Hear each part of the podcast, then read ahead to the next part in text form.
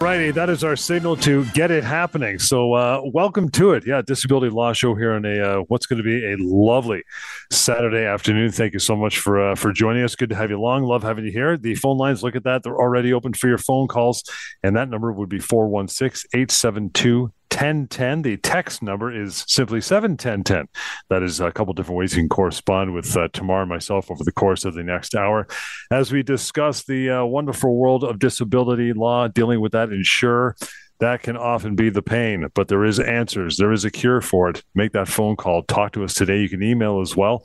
That is help at disabilityrights.ca. Also, another form for you to use. It's free, it's anonymous, and we get a ton of questions through mydisabilityquestions.com. We'll uh, refer to both those during the show over the course of this hour. But again, that phone line is wide open. Bring it on 416 872 1010. 416 872 1010. Tamar Agopian, the uh, resident lawyer on site, the one with all the answers, courtesy of Samfiru Tumarkin LLP. You can reach out to Tamar uh, anytime as well. I'll give you that contact information throughout the hour. But we always start off Tamar with the. Uh, with the week that was, it's how we get it warmed up, friend. What do you got going on?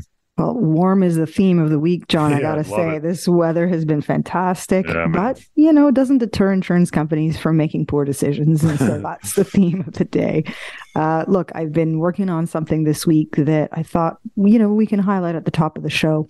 I'm representing a client who came to us he has a fairly complex uh, disability claim. It has uh, a borderline personality disorder with chronic depression, uh, an adjustment disorder, a whole host of mental health conditions that really are longstanding for him. Uh, substance use, uh, it, it's everything and anything that you can think of, unfortunately and you know he's a father and you know got two kids wife everything. And he was really really struggling with his health. And he'd been working at the same job technician type position for over a decade. Uh, and it just got to the point where you know he just couldn't continue. It was just his health was just primary. And he had a customer facing job. So of course his doctor said look you need some time away. Fast forward and he's been off work now for almost about four years and wow. what's interesting about his situation was that the insurance company actually approved him past the two year mark. And that's why I wanted to talk about his situation in particular. I mean, obviously, I'm involved, which means they eventually stop paying the benefit.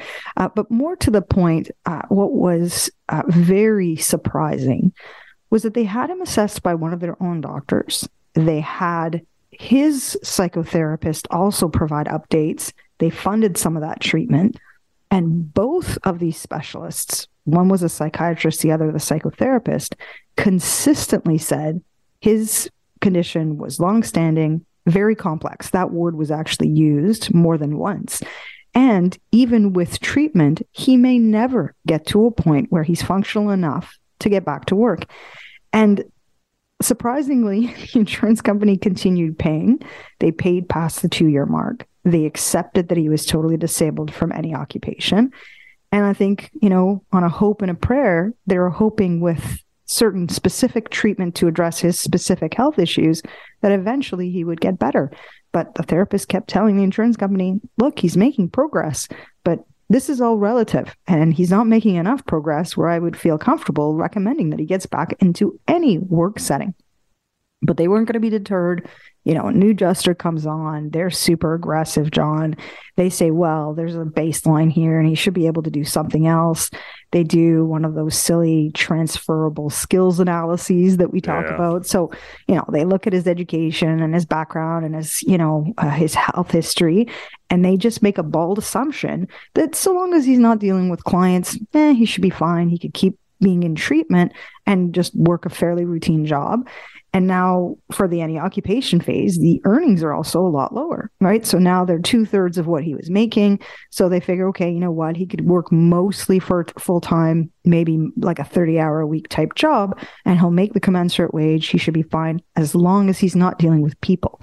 But John, every job you're dealing with people, e- even if you don't have a client facing for sure. Job, right? You've got coworkers. You've got you know you're going to interact with with the world. I mean that it's inevitable. I can't even think of a single job. You know even if you're a telemarketer you're dealing with people even if you're on you're in your own home and doing calls. So look the decision was riddled with problems.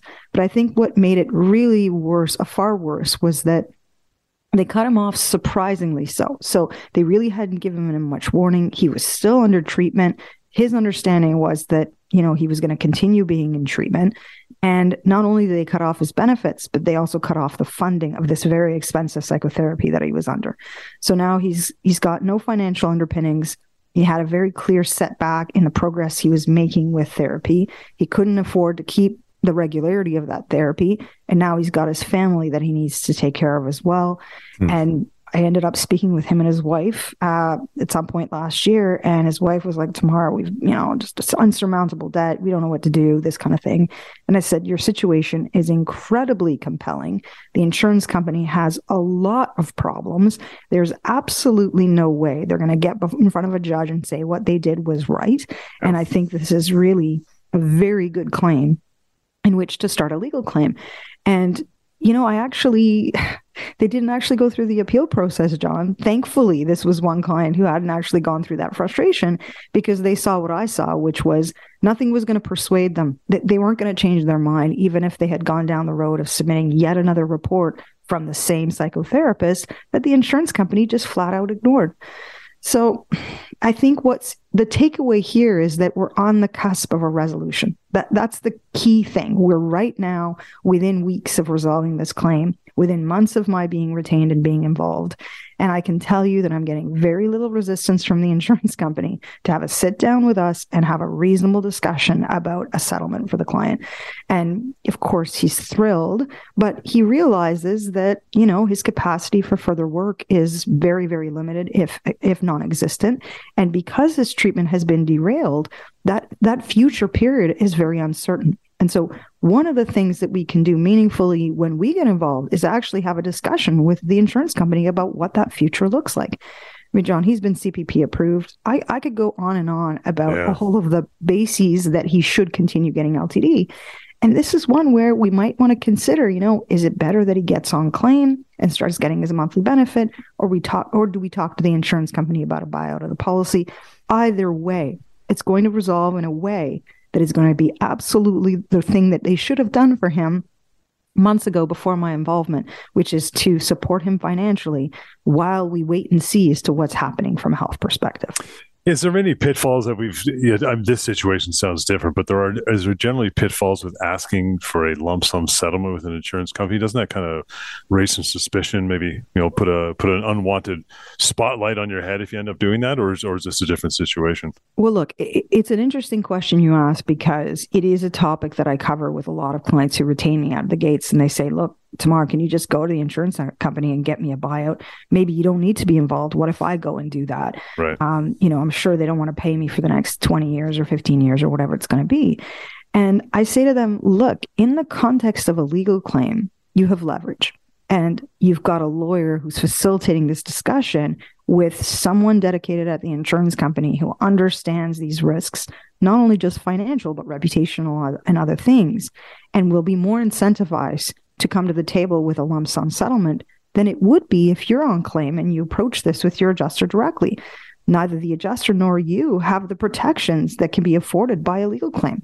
This is why it makes so much sense to have a disability lawyer involved with broaching this kind of thing with the insurance company because the adjuster's is going to say, well, hang on, why is it that you want a lump sum settlement now? Is it because you're going to get back to work after we prepay you for a period of time?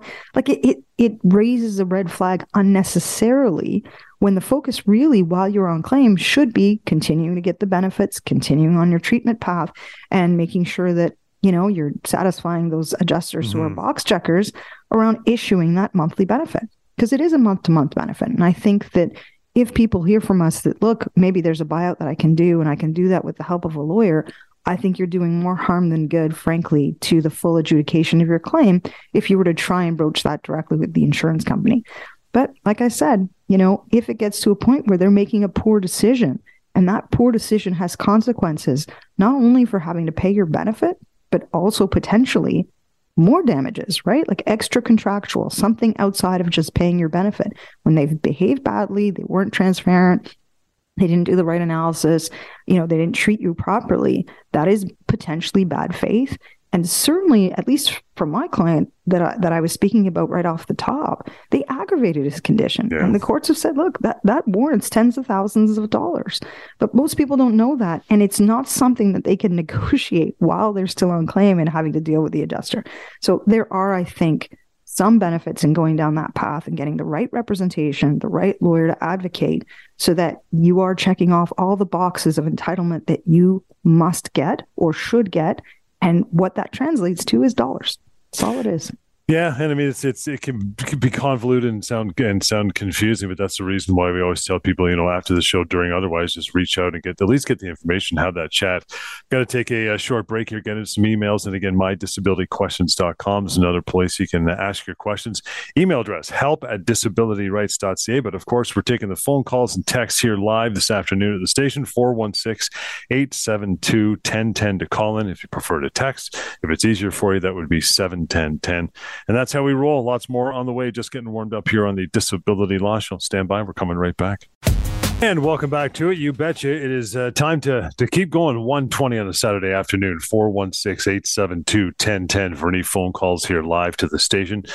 That's how we talk to you. You want to text, you can go to 71010 as well. That's the uh, the other option for the show. And uh, beyond that, you can talk to Tamar anytime. Always make that phone call and email help at disabilityrights.ca and 1 821 5900. Okay. Uh, I did mention during the first segment, mydisabilityquestions.com. That is simply another place for you to anonymously ask questions to Tamar and her team. In fact, the whole uh, the whole firm has access to that website. It's free and anonymous.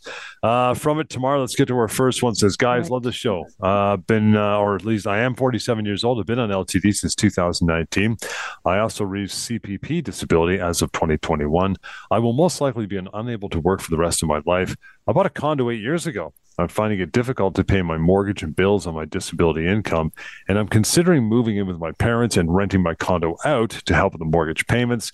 I don't want to lose my condo, but I also can't afford to pay it that much longer. Do you know if there's any implications to my CPP disability and or insurance company benefit payments if I rent my place out? Is that considered income if I'm just doing it to stay afloat? What do you think, pal? Really, really good question. And yeah. so eh, this is very common lately too, right, John? Because we've got increasing food costs, inflation, you know, what are people going to do when they're on sort of a fixed salary, so to speak, or a fixed income, like individuals who are on disability?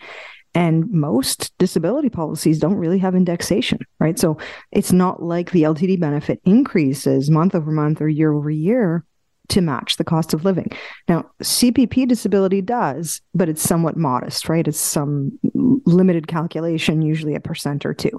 Regardless, you know, because he's been on disability now for a while, that since 2021, he's probably only getting a portion of LTD because the disability right. policies that I've seen, most of them say, hey, if you get CPP disability, we get a credit for that against the LTD benefit. So, more to the point, you know, can you receive uh, rental income, for example? That's his question, and whether or not that has an impact for CPP disability or LTD. CPP disability, I really don't know the ins and outs of the income portion of it per se. What I know is that there's a limit in terms of what you can uh, achieve in terms of income.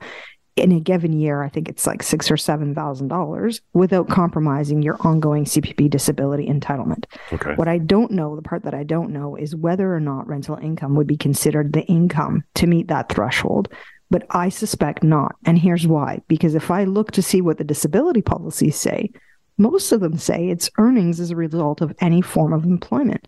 And rental income is not employment, John. I mean, it's passive income. You're not actually working in order to receive that income. Right. You're trying to offset costs. And so, in this question, I actually do want to see what the specific policy says. But if it's similar to most of the ones that I've seen, my view view of it firmly is that if it's for the sole purpose of trying to offset expenses and you're not actively doing any type of work to achieve that kind of compensation or income then i don't see the ltd benefit insurer getting any sort of credit for that sort of approach. The other thing that came to mind from this question was whether or not this individual has mortgage protection insurance actually it is similar to disability insurance in the sense that you are entitled to a monthly benefit that essentially offsets your mortgage. So lots of people sign lots of forms when they put on a mortgage, yeah. including for a condo. And sometimes you're not really sure about the paperwork, and you may have actually inadvertently or perhaps advertently signed up for mortgage protection insurance. And so typically, those types of policies also have an element for disability. Some of them have waivers, some of them have actual wow. income amounts that you can receive. So, look, if you're in this situation and you're not sure, you want to understand what your rights are. So, I'm glad actually that questions like this are being asked at mydisabilityquestions.com because, look, I get it. People could be sheepish. So maybe they don't want to talk to a lawyer. Sure. Although our consults are absolutely free. Maybe they don't want to call into the radio show. That's okay too. Um, but if you're listening and you're thinking, gosh, I got to make ends meet, I need to move in with my family. What do I do with my other expenses?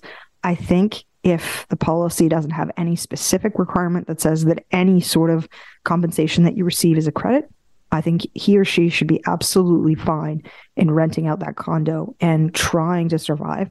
Plus, you know, they're probably getting support from their family by moving in anyway. And if there's no likelihood to work at all, especially at age 47, you sort of want to have a long term plan. I totally get that. I think that if there are any lingering questions, it's absolutely okay to ask the adjuster. Like in a situation like this, when it's a foregone conclusion and you're probably going to get ongoing benefits, if you're not sure, maybe okay to ask the adjuster in a circumstance like this. And again, reaching out afterwards, uh, if you want to talk to Tamar and her team, that's that's no problem at all. One eight five five eight two one fifty nine hundred. Let's uh, let's bounce over to an email, pal. This one uh, again, help at disabilityrights.ca. Bruce says, guys, love the show. Listen every week. Uh, although I was terminated from my job recently, but I'm still working during the eight week notice period. My termination agreement includes STD and LTD during the notice period. Can I file an STD claim with proper documentation from my physician? What do you think? Yes, Bruce, 100% yes. So, this is a good question. I'm going to kind of recapture it, John, and saying just because you've been terminated from your employment doesn't mean that automatically disentitles you to right. disability benefits. And we say this occasionally on the show, but it is important for our listeners to know look, this is why we do disability and employment law. These are the two areas of expertise that are firm for a reason, because you see this kind of overlap and people have these assumptions that look, oh gosh, okay, I've been terminated now. And now it must mean that I can't make a disability claim. So, what Bruce is describing to us is actually his benefits coverage is specifically continuing through the period of time in which he's going to be compensated for his termination. He likely is getting his minimum entitlements under the Employment Standards Act, and that you know, if he's a long service, he'll get the maximum, which is that eight week period. And law in Ontario says that your benefits can continue or must continue during that time frame. And that will include extended health and most likely disability benefits. So if Bruce has developed a health condition, perhaps he had it even before his termination, and that has persisted, but he had shied away or had not quite gotten together to get the forms completed in time, then he absolutely should do that on the proper documentation. Right. So he says, with the support of his doctor. I think, though, what's even more important is what the doctor documents on when the disability began. So this is the other thing. What if Bruce is on like the second last day, John, of this eight week window, and he still hasn't initi- initiated the short term or the long term claim? Well, but if the health issues have been persisting for the past eight weeks or more, then you're still not out of time, actually. I'm getting kind of technical here, but if your disability arose at a time where you were covered and eligible for benefits, then you absolutely are entitled to disability benefits. And you should put in that claim form, put in all the documentation so that you're preserving your right to it. Then, if the insurance company is trying to be cheeky about the fact that, oh, well, you were terminated or you didn't have coverage or this or that, then absolutely this warrants having a further consultation with one of us because insurance companies often get it wrong on technicalities john. We know we talk about this in the context of other types of denials like pre-existing conditions or you know your documentation was late and you didn't provide us enough documents and this sort of thing. Well covered is also one of these things because insurance companies if they can say oh no we, we didn't have to cover you at that time so we don't even have to consider your disability you know they're going to be all over it and this is why we're here so that people like Bruce are not out of the benefits that they're entitled to. If their doctors are saying that regardless of their termination they would not have been able to continue working as a result of their health.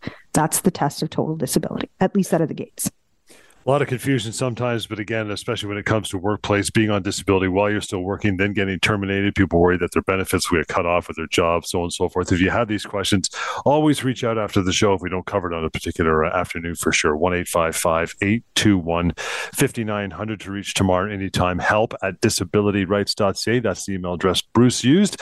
And you can use that anytime as well. And of course, mydisabilityquestions.com, free, anonymous, searchable, kind of cool. We're going back to that one after we take a short break, but you still got lots of time and lots of minutes here on the show to call us if you want to live. 416 872 1010 the number. Got the text screen up as well. That would be 71010 to save you some time. And we will continue with more of the disability law show right after this. You betcha. Welcome back. 135 on a beautiful saturday. Get out there and enjoy it but not yet. Another half hour, you're allowed to do that when we're done here. Uh, in the meantime, reaching out and talking to us, we'd love to have you on here, 416 872 1010 dealing with a disability insurer. That's what we talk about every week. 71010 by text and email is help at disabilityrights.ca. Want to get to a uh, text here Tamar says, Hey guys, I've been on LTD since December 2022. My insurance provider regularly requests medical information from my doctors. At this point, they have more than 500 pages of medical information. The case manager also contacts me by telephone every uh, other month or so for an update. I find these calls very upsetting as my situation is complex complex and my progress is slow. I wish they would call my doctors for an update rather than grilling me with questions. Any advice for dealing with these calls? Can I request that they contact my doctors instead? Awesome text. Really, really good text. And so the long and short of it is maybe. so I'm going to give you a lawyer's response of sort of a maybe. Yeah, depends. So look, yeah the the difficulty with long-term disability is that it is a month to month month to month benefit. I think I mentioned this in our prior segment. And so the adjusters who are assigned to these claims have to justify releasing that benefit to a claimant every single month.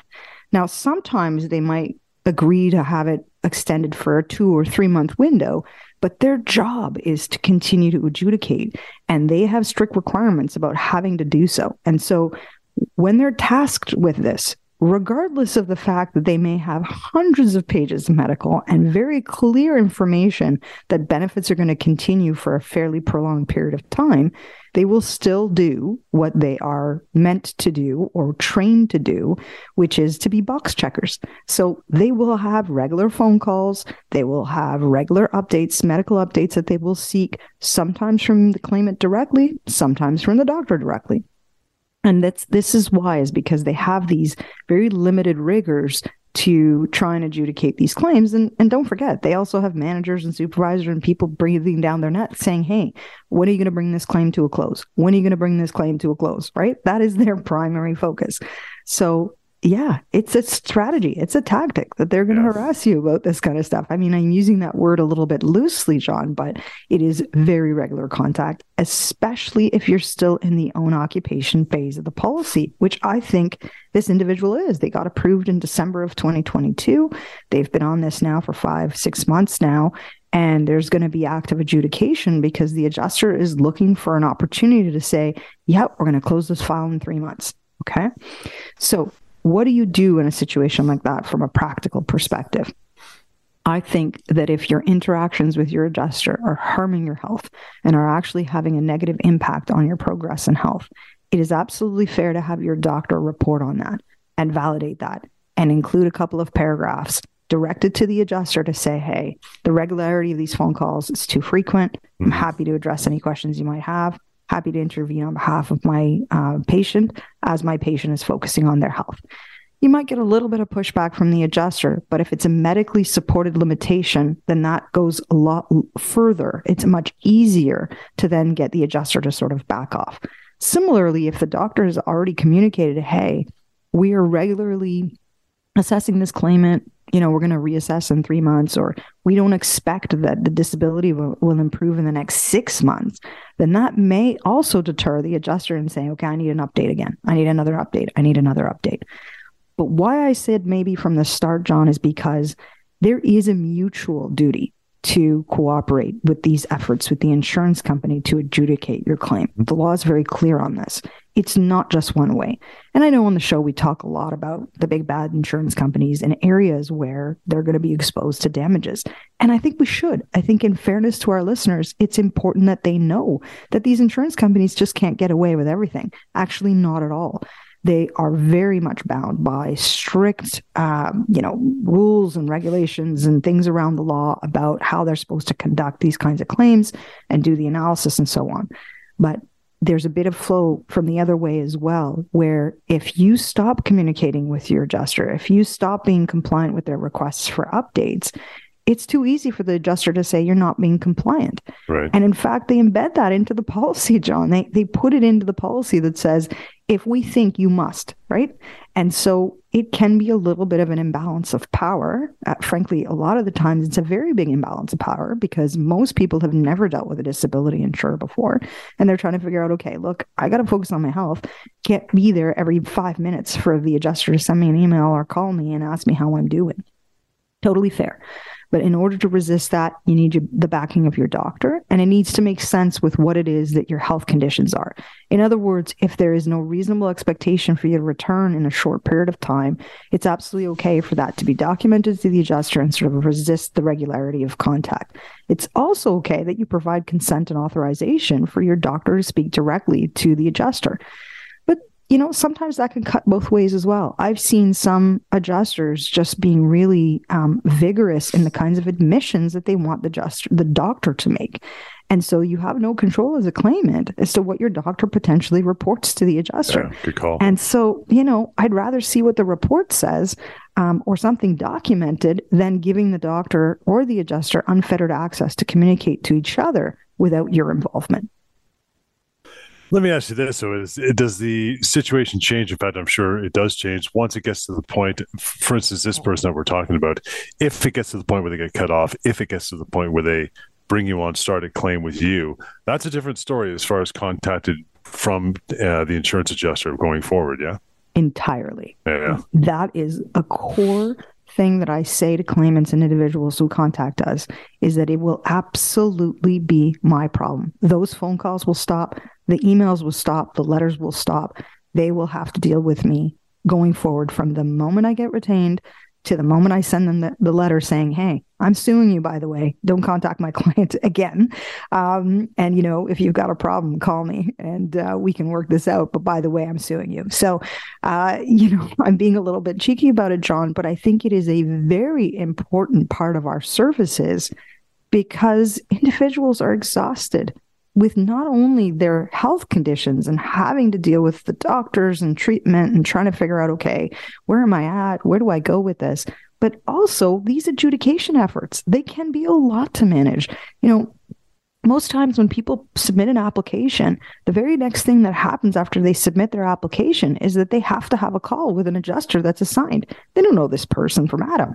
They've never met them. They're not usually going to meet them. All they're going to get is a robotic type individual on the other end, asking, asking them a series of questions about how they're doing, how are they doing at work, how are they doing with their health, why is it that they're off work, when do they expect to get back to work? Like it can be very invasive and part of that process. And so, you know, it, it, wears people down. And this is why it's so wonderful to have these resources and all the resources that we tell people free resources, mydisabilityquestions.com, these radio shows. We have television shows as well.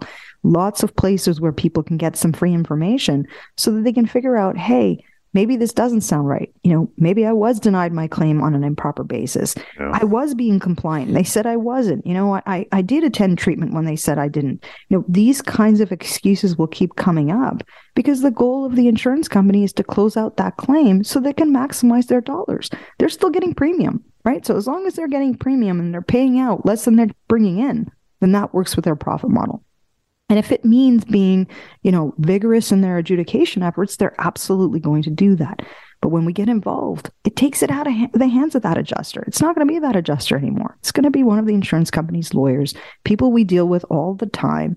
And it's going to be someone dedicated at the insurance company who makes decisions around whether or not these claims are payable and we'll consider all of the different factors that we talk about on our shows, the issues with adjudication, you know, if there are errors made, um, you know, all of those things that we can leverage to get an appropriate and quick resolution for our clients. And they don't have to deal with the insurance company day in and day out, as this individual appears to be doing, unfortunately, while they're still dealing with their health. It's a beautiful thing. Reach out, as we always say. Stop those phone calls if you're uh, dealing with a claim for sure. In the meantime, here's the number to reach out to Tamar when the show is done. Enter team 1 821 5900. Email help at disabilityrights.ca. We're going to go there when we come back. And another uh, another question from my disabilityquestions.com, too. And you still got some time for a phone call into the station. Talk to us 416 872 1010. And that text board as well. We keep flipping through that. That would be 71010 to send us a text text right now as well. We'll continue with more of the Disability Law Show. Hang on. You betcha. We are back. It is 150. Thank you so much for uh, tuning in, hanging on, and contacting us, be it phone or email or text. We love talking to you and solving some problems, getting you some answers. I want to get right to uh, to Dale. Dale, thank you so much for taking the time to grab a phone and stand by. How are you? Not too bad. Good. What's on your uh, What's on your uh, What's on your plate, pal? I don't know if this is a disability question or uh, unemployment or whatever question, but mm-hmm after I've been on disability for two years, after the two years, does my work have to pay me any severance pay or anything like that? Or it's a really good, yeah, really good question, Dale. So it's sort of disability, but sort of employment. So, yeah. um, and we do a little bit of both. So I, I thought it was an important call to take because one doesn't necessarily follow the other. So just because okay. you've been on disability for two years doesn't mean your employer is necessarily going to terminate you or that you're necessarily entitled to severance. Now, are you unionized by any chance? No. Okay. So that makes the analysis a little bit easier for those who are unionized might be thinking maybe that's me. Just make sure that you realize for unionized individuals you got to go to your collective agreement to see what your rights are in terms of termination. But if you're not unionized and I'm assuming you're probably employed in Ontario and working for an employer who's not subject to the Employment Standards Act, one of the things that employees have as a protection is if your disability continues to prevent you from going back to your job, it could be that it raises a situation that's called frustration of contract. This is super technical, Dave, but what Dale rather, and what it comes down to is if your health continues to prevent you from going back to your job, at some point your employer or you may be able to trigger this frustration concept, and the Employment Standards Act actually entitles you to some minimum compensation. The thing is, though, it's only minimum, right? It's not a full severance package of, say, you've had years and years of service from your employer necessarily. Having yeah. said that, I've also seen some employers that will put a package together even if you're not capable of returning back. But I wouldn't bank on it, and it's not necessarily an automatic entitlement. Does that help? Yep. Great. Super. Thanks for Thanks, the call. Dale. Yeah, appreciate it. Dale. You want to reach out further, have a uh, further conversation with Tamar again. The uh, the firm, as you mentioned, does both sides of the aisle when it comes to employment and disability because there's so much crossover between the two. And the way you uh, you access that sucker is one eight five five eight two one 5900. Let's get to this one. Uh, Mike texts in says, Hey guys, great show. Back in July on my way to work was struck by a truck crossing light. I went under the truck. Thank God I broke nothing, but ended up with a 1.2 centimeter cyst on my head. I applied for my LTD, was denied uh, this thing. I never got a psych evaluation, and the doctor never cleared me to go back to work. I also suffer major pain and headaches, major migraines, PTSD. The truck ran over my foot. Uh, the tr- yeah, truck ran over my foot, and I have planters, uh, something I can't uh, Long, long story short, I get four hundred dollars every two weeks. I can't live off that. What are my options and my rights? I have a lawyer for the accident. Thanks. Uh, knowledge is power, says Mike. You bet, Mikey. That's why we do the show, brother. So, what do you think, uh, Tamar? What's uh, what's he looking at? Awesome. Well, look, I'm glad he has a lawyer for the accident side of things, but he does have an entitlement to LTD, John. I mean, there's absolutely mm-hmm. no question in my mind from what he's described that he's entitled to it. So, I'm actually curious to see that denial letter and what basis the LTD insurer could possibly have given, given all of his health issues, for denying that benefit. And what he's referencing, John, is the $400 a week that he's probably getting through his accident benefits. So we talk about a couple of things on the show. Accident benefits is different than long-term disability. It's usually benefits that you get from your own auto insurer if you've been involved in an auto accident. And there are limits in Ontario about what you can get by way of income, so to speak, to compensate you while you're dealing with your health issues and not capable of working. And that limit is $400 a week. The thing is, though, there is still the avenue of long term disability for him. And I would continue to persist in getting some advice around that and whether or not that's a basis to challenge. But as we say with some interactions, accident benefits and long term disability do have interactions like CPP would. So you do want to be mindful of the fact that your long term disability policy may contemplate, may anticipate the fact that if you're getting benefits from somewhere else as a result of an auto accident or an auto injury, that the LTD insurer is going to take a credit for that as well. So could there be more compensation under LTD for Mike? Maybe. Uh, but we would need to look at the policy and we would need to understand what is it that the long-term disability insurer said to deny his claim. Because he described a bunch of s- physical symptoms and then a bunch of subjectively based symptoms right john? These uh, this idea of ptsd and yep. pain and so on. Mm-hmm. And absolutely natural, makes sense that you'd be involved in a serious accident like Mike has, and then have not only physical issues, but also things that you can't necessarily see on a scan. And it doesn't surprise me in the least that the disability insurer has resisted this claim, probably on that basis, saying maybe there's insufficient medical, maybe we can't substantiate that you've got these health issues that are lingering.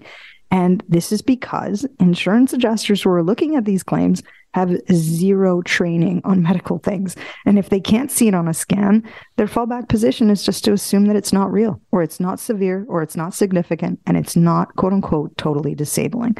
And the courts have said that's just not good enough. If you've got sufficient symptoms, when you put all this stuff together that's going on with Mike, and those symptoms prevent him from doing his job, then you are entitled to long-term disability benefits. So this is when I think that maybe we'll uh, I'll reach out after the show and perhaps set up yeah. a call with him to further discuss his options. Mike, appreciate it, pal. And the number for you, by the way, to uh, to contact Tamar and her team is one eight five five eight two one fifty nine hundred. Help at disabilityrights.ca. Really appreciate it, pal. You reaching out today on uh, a day where you could be outside rollerblading. So thanks for joining the show for sure. I want to get to a, another question Tamar from mydisabilityquestions.com. I think we still got enough time to uh, to roll into one of these. It says I had major surgery and my doctor advised I take two more months off to heal. My long term disability said because I'm not fully disabled, I don't qualify anymore and said they were ending my claim. I know I'm unable to go to work at full capacity. Does disability have to offer a, a back to gradual return to work program or can they just cut me off? What do you think? Mm, so that's a good question. I would say they do have an obligation to at least coordinate the gradual return, mm-hmm. especially mm-hmm. when your doctor's saying you're not cleared to return back. And so it's disappointing that the insurance company has done this, but not surprising John. Not surprising because, you know, doctors are not, you know, they can't see the future. They don't have ESP. They can't say, you know, okay, we'll give you a couple months, but maybe that couple months extends further. And that just simply doesn't align with what insurance companies want to do, which is to close your claim as soon as they can. So sometimes there are provisions in disability policies that acknowledge that. They actually address the fact that there should be some rehabilitative component, that the return to work programs or compensation for that period of time is warranted. And so, what I'm saying there is that the insurance company may actually need to continue paying this individual while they wait and see whether or not they're successful in actually returning back to work and not only on a partial basis but eventually full time and so some adjusters will actually allow for that and they will uh, coordinate with someone's doctor to say okay this is the plan we're putting in place you know are you okay with it? Is this going to be successful? And so on and so forth. But when they don't, it, it does expose the disability insurer to have to pay a whole whack that they should have paid and what if this person doesn't get back to work in two months, John? Then what? Then the individual is absolutely owed more disability benefits on a 100% basis. It's now no longer a partial capacity and a top up payment and all sorts of uh, partial uh, compensation that we talk about occasionally on the show through the rehab plans. Yeah. And so I think that this all goes back to the doctor's recommendation and then making sure that you're putting the feet to the fire to the insurance company to pay you what you're owed. And that is it for another show. Thank you so much for your calls, your emails, your texts, and so on. You want to reach out to Tamar now that we're done? Simple. I told you before 1 821 5900. Help at disabilityrights.ca and mydisabilityquestions.com. We'll catch you next week right here on the Disability Law Show. Enjoy the rest of your weekend.